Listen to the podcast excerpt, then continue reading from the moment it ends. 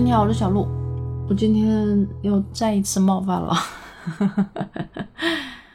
我今年，如果说我今年最深刻、印象最深刻的一部小说，我觉得甚至不能说是今年，是我活到现在为止最深刻的一部小说。我觉得是《三体》。我这个人，我这个人真的不是很喜欢科幻类的小说，也不是很喜欢那些就是很很。物理很不了解的那种类型的小说，但我也不是喜欢那种情情爱爱的那种小说的人啊。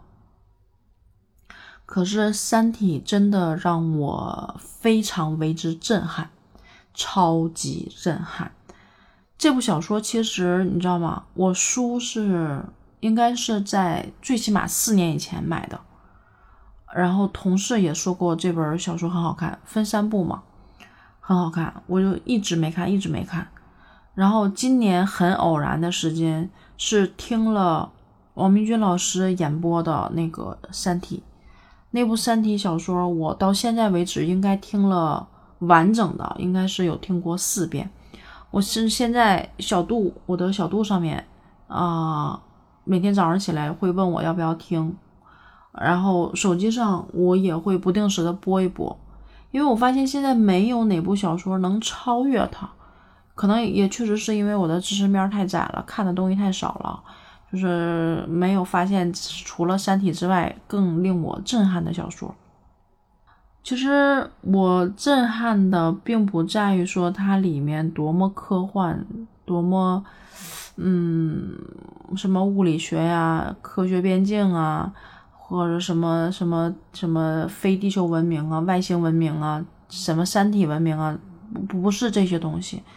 我真正让我震惊的是作者刘慈欣对人性的把握，这个是我特别特别震惊的东西。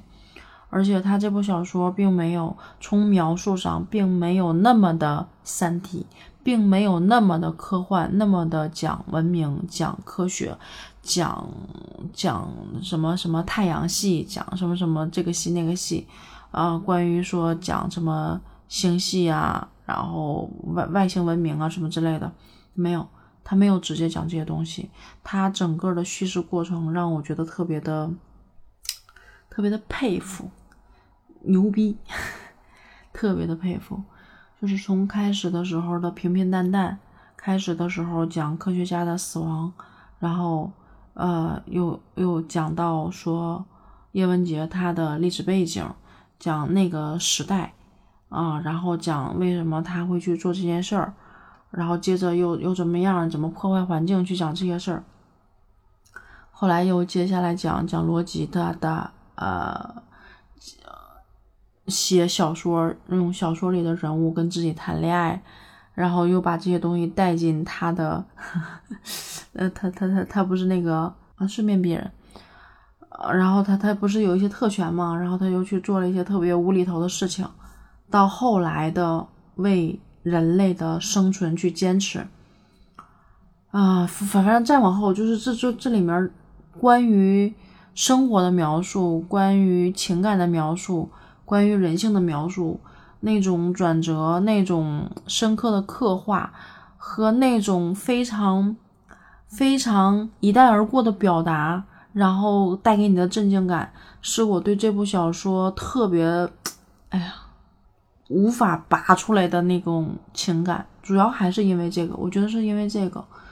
就我很佩服的是这一点。他说的那些东西，甚至什么外星文明啊、三体什么之类的，甚至这种战争啊，甚至这种宇宙守守恒定律，还有什么，呃，还有什么来着？就是他最后成为什么执剑人这块儿，关于说这这些东西的把握。我真的觉得这个刻画人性，甚至包括后来那个云天明讲的那三部小说，希望诚心他们能够解读出来。但是他们知道最后这个结果是没有办法控制的，哎，就是是一个无意义的结果。我觉得能改变吗？好像也能，在这个过程中寻找一些生存的机会吗？都超出了。完全完全超出了我的想象，都不是超出你的认知，是超出了你的想象。我我就佩服的五体投地。然后另外能够让我反复听的时候，是我发现我听完王传君包括他们这个团队演播的这部小说之后，我发现别的小说入不了我的耳了。很恐怖的一点是入不了我的耳了，我愿意反复的听，即使我甚至都知道他下一句台词是什么了，都到这种程度的时候，我仍然愿意反复的去听。就是在这些小说里面，那些什么言情小说、历史小说啊，就各种各样的小说，我目前为止没有找到比这一个更好听的小说了。他的情感表达，他的那个度，他的那种感受，好像里面那个逻辑的配音应该是。魏大魏大超吧，还是魏超，就是那个 魏无羡的配音的人，他里面那几句声音让我听出了点魏无羡的那种感觉，但是我全程过程中都沉浸在他表现那个人物的角色里面的那种声音，到后来才听出来啊，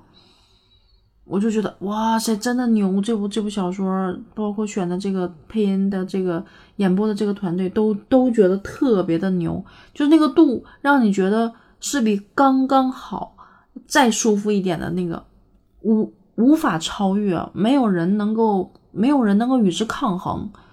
这真的是我觉得啊，太好看、太好听的一部小说了。但是确实至今为止啊，我一直都是在听小说的阶段，因为小说确实他们都说还原度很高嘛，没看《三体》。但是我一个很好的朋友跟我推荐说，《三体》值得你反复的读书，值得反复的看。我就特别希望能够找一个时间。安安静静的，可以反复的去看这部小说，这真的是我觉得目前为止啊，我最震撼，我最最最最心水的一部小说，最没有之一，是最。嗯，表达的有些混乱啊，就是我相信很多很多很多很多人都看过《三体》，我不知道你看完《三体》，你对这里面印象。就是你最最最喜欢它的原因，你说得出来吗？我愿意跟你一起去讨论一下。好了，小鹿就说到这儿吧，欢迎你留言点赞，拜拜。